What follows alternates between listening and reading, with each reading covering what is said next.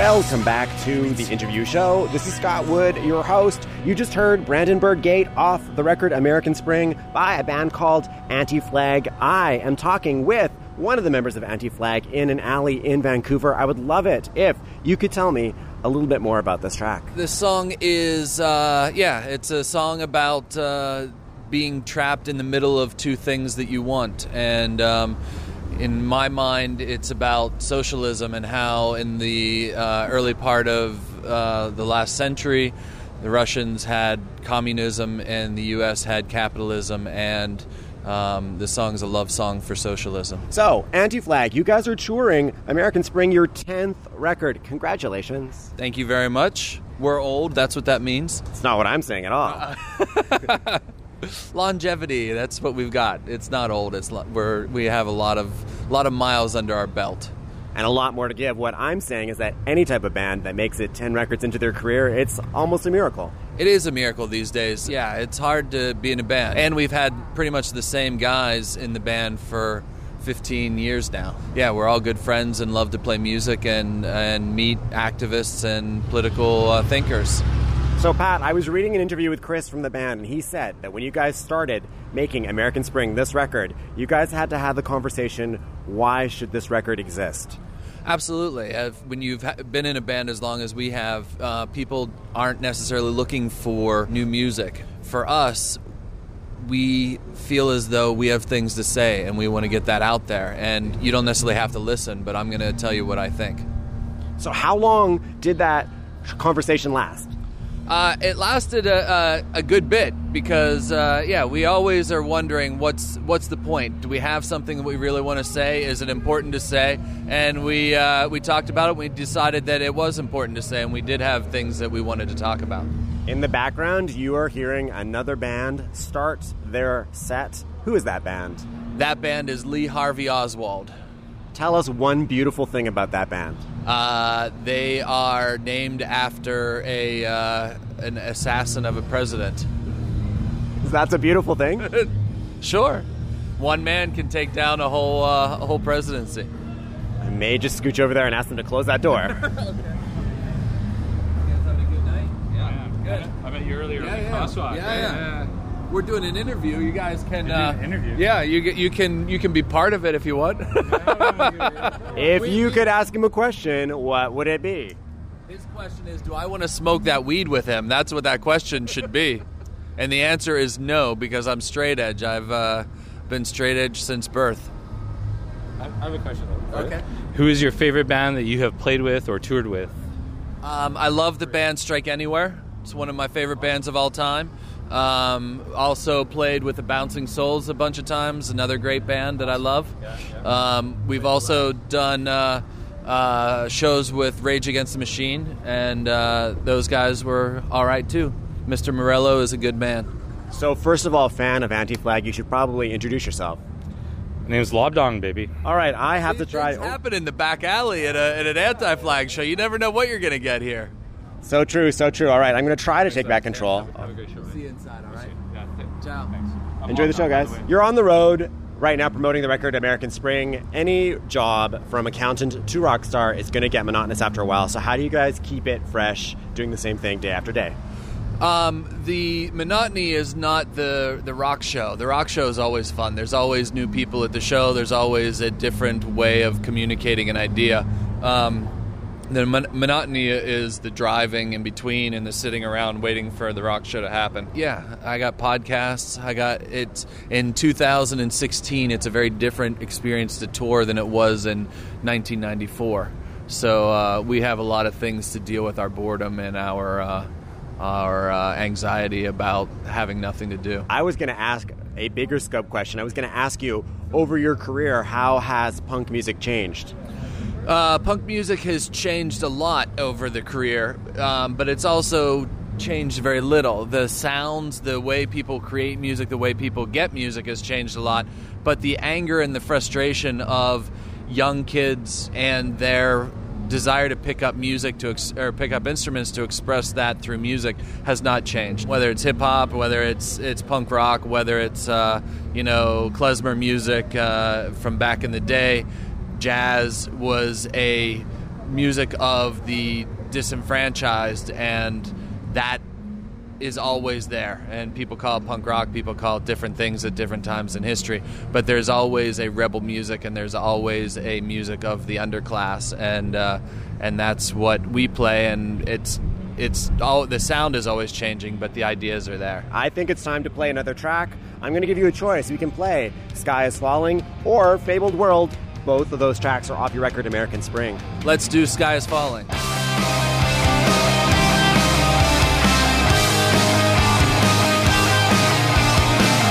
see my future straight in front of me. A superstructure blown to smithereens. It's getting hard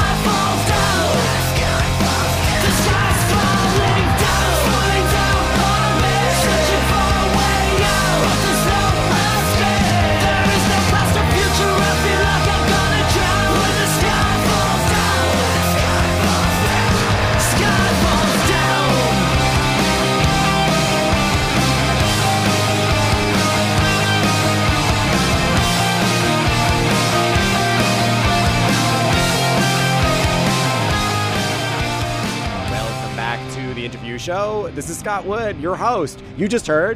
The Sky is Falling by Anti Flag.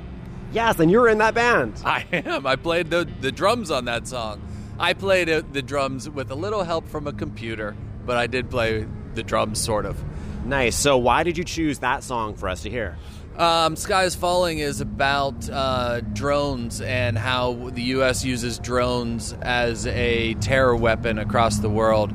Um, in in other parts of the world, they put bombs on people's bodies and put them into uh, situations and have them blow themselves up. In the U.S., we have a lot of money, so we fly drones over people's heads and shoot missiles at them. They're still arbitrary weapons that. Um, that kill indiscriminately, and uh, yeah, they're all terror weapons, and I denounce them all. In punk interviews, you guys talk a lot about community, and I wanted to know do you guys mentor other younger bands? Yeah, we actually have a record company that we um, put out young bands and not necessarily young bands, just people that we uh, that we like and think are saying interesting and creative things. So yeah, we're always looking for new bands, and uh, and that's the best way to uh, teach somebody how to be a band is to work with them on putting a record out.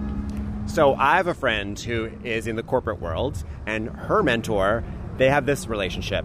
The relationship is they go out for coffee. She helps her mentor how to use her iPhone, and then the mentor in turn gives her career advice. So how does it work in the punk world? Well, um, we talk to a young band about the songs that they have.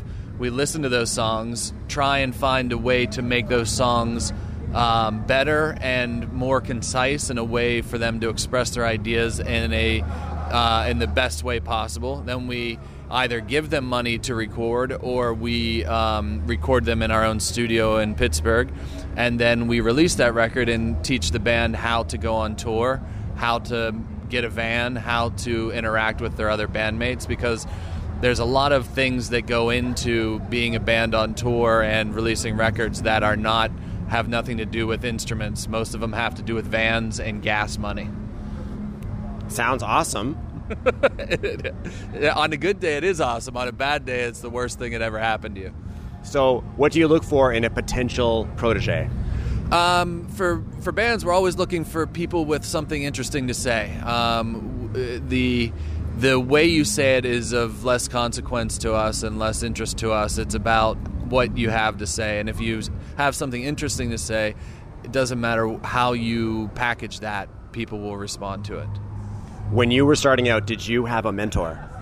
I've had many mentors, yeah, and um, uh, other the other bands around us were helped us and taught us how to tour.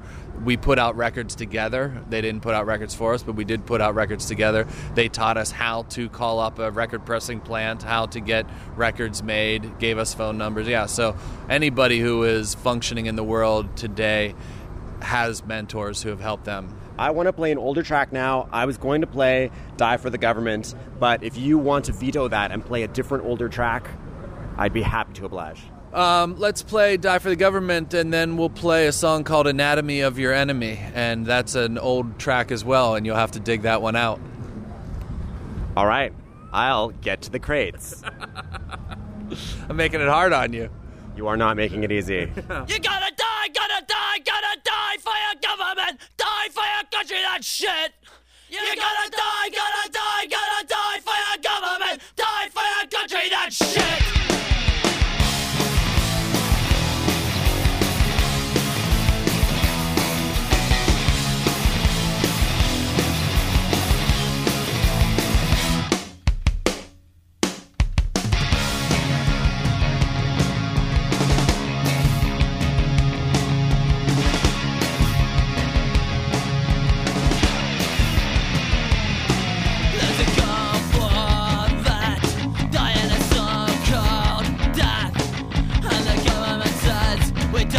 The source of a sickness.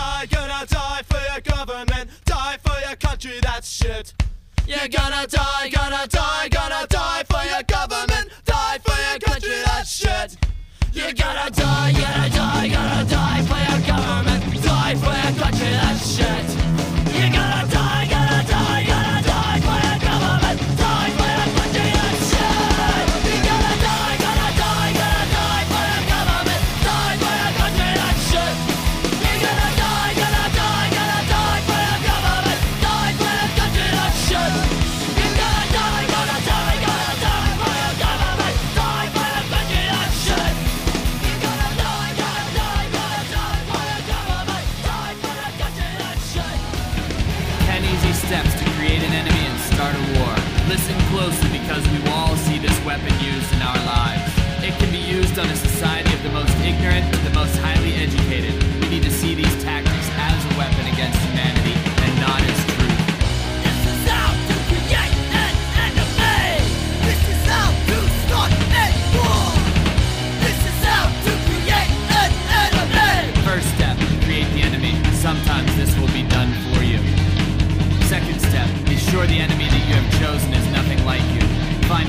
differences like race, language, religion, dietary habits, fashion. Emphasize that their soldiers are not doing a job. They are heartless murderers who enjoy killing. Third step, once these differences are established, continue to reinforce them with all disseminated information. Fourth step, have the media broadcast only the ruling party's information. This can be done through state-run media. Remember, in times of conflict, all for-profit media repeats the ruling party's information. Therefore, all for-profit media is state-run. Fifth step, show this enemy in actions that seem strange, militant, or different. Always portray the enemy as non-human, evil, a killing machine. How to create an enemy. This is how to start a war. This is how to create an enemy. Sixth step, eliminate opposition to the ruling party. Create an us versus them mentality. Leave no room for opinions in between. One that does not support all actions of the ruling party should be considered a traitor. Seventh step, use nationalistic and or religious symbols and rhetoric to define all actions. This can be achieved with slogans such as freedom-loving people versus those who hate freedom. This can also be achieved with the use of flags. Eighth step, align all actions with the dominant deity. It is very effective to use terms like, it is God's will or God bless our nation. Ninth step, design propaganda to show that your soldiers have feelings, hopes, families, and loved ones. Make it clear that your soldiers are doing a duty. They do not want or like to kill. Tenth step, create an atmosphere of fear and instability. Then offer the ruling party as the only solution to comfort the public's fears. Remembering the fear of the unknown is always the strongest fear. This is how to start a war. This is how to create an enemy. We are not countries. We are not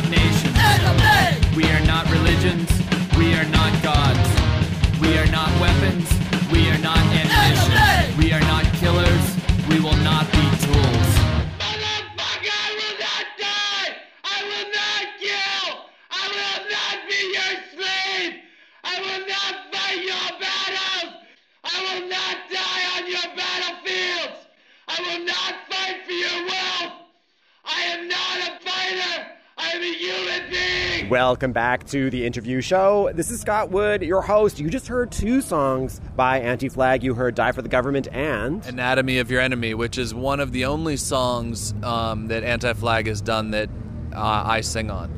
Clearly, because you just heard it, you realize it wasn't really singing. Um, but it is a very important song for me because it does talk about construction of enemies. And if you uh, if you listen to that song and then you look at the at the world around you, you will see that those those uh, ideas are rampant in your everyday life. Pat from Anti Flag, I bet fans come up to you all the time, like earlier in this interview, and they tell you about how anti flag songs have affected their life. Yes, and uh, but I don't think it's just anti-flag songs. It's the community of people that uh, that we are part of that play music and talk about activism and politics. A lot of the people have been influenced by that, including myself. Because we are a product of political activism in music, and uh, so I have met a lot of other people who are also a uh, a result of political activism in music. Um, yeah, I had a kid that came up to me and uh, said that he has been a lawyer for the last eight years, and the reason why he got into law and is doing uh, doing community work was because of anti-flag and in the punk rock community, and uh, and that that makes me happy. One of the the ones that made me the most happy was a uh, young gentleman. This was a number of years ago who. Um, declared his status as a conscientious objector and got out of the military because he, after listening to Anti-Flag Records and and other bands of our nature, decided that uh, being in the military was against his his beliefs now, and he got out of the military um, by declaring himself a conscientious objector. If you could approach any musician or any person, alive or dead, and tell them, thank them for the profound effect their work has had in your life, who would you like to give that thanks to? I got a lot of cliches, but I will try and think of someone that is not cliche. Oh, uh, I will say uh, John Bonham from Led Zeppelin. He showed me that I can't play drums very well Why do you have to thank him for that? Because the realization that I will never be that good, but I can keep trying is uh, is very important. All right. Can't argue with that. All right, yeah, that's the answer you get. you ask the question, that's the answer you get. All right, I want to play a track off the General Strike record because I want to talk about the Occupy movement in a moment. So I was going to choose Neoliberal Anthem, but if you want to veto that, please do. No, that sounds like a good one. Go with that one.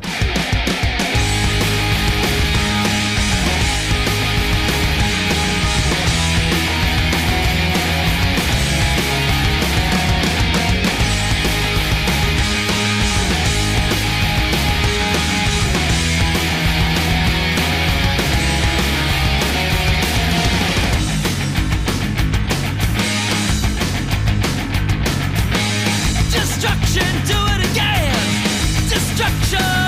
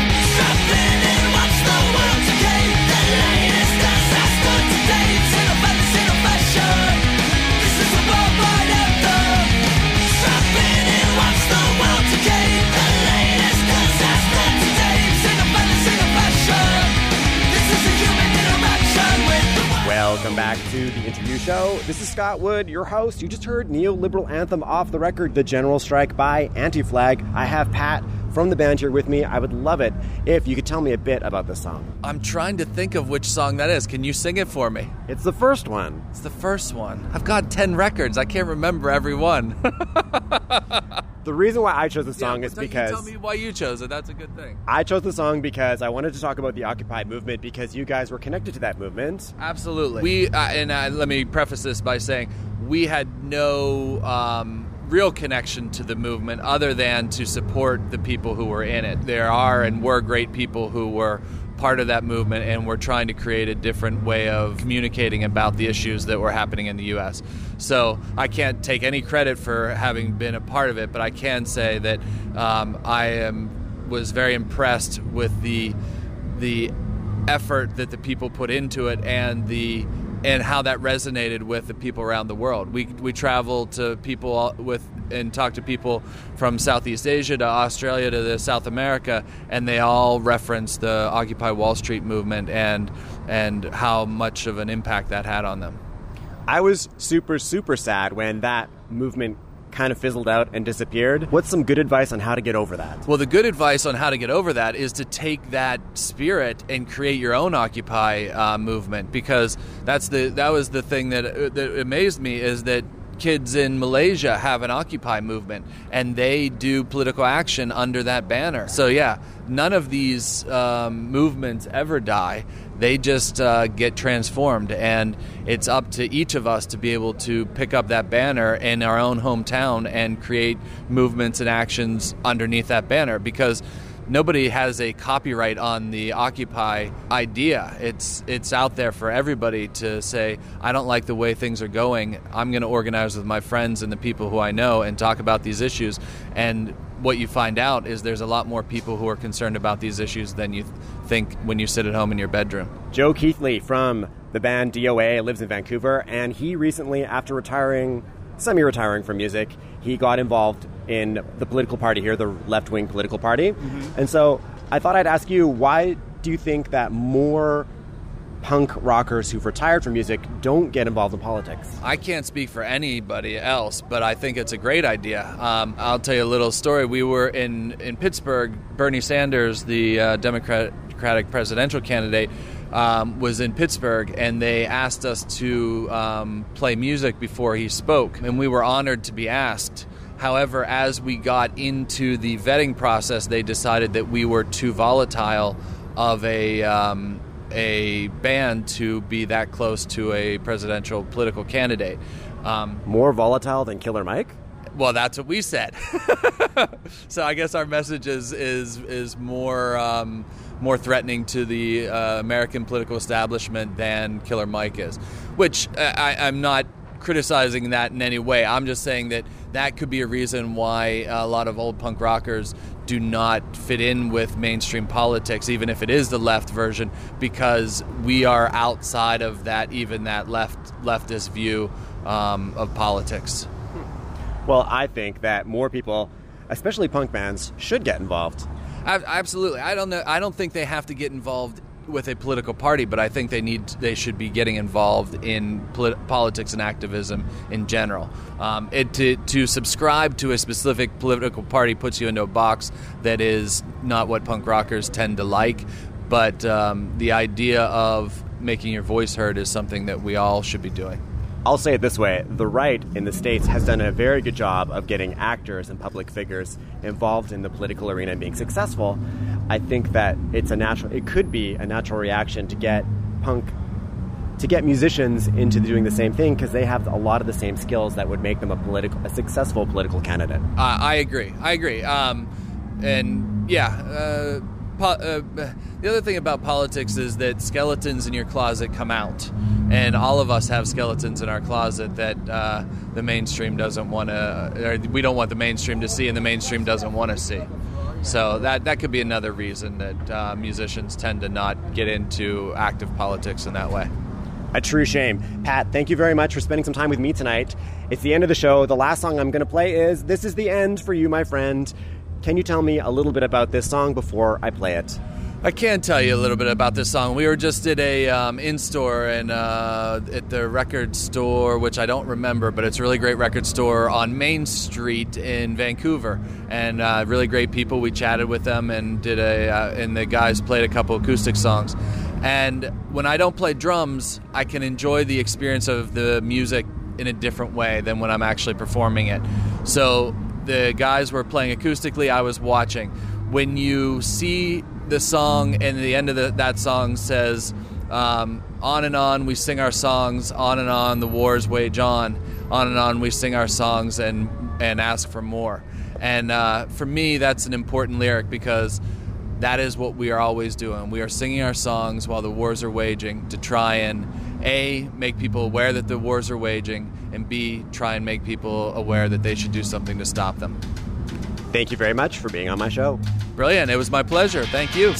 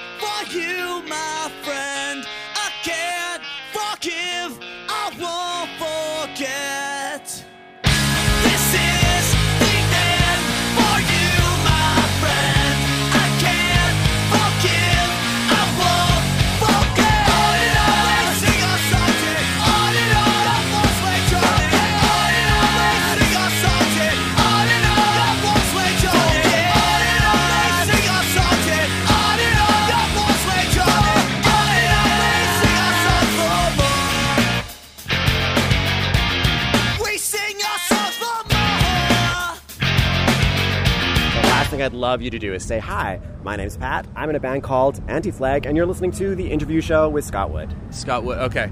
Hi, this is Pat Thetic from Anti Flag, and you're listening to the interview show with the one and only Scott Wood.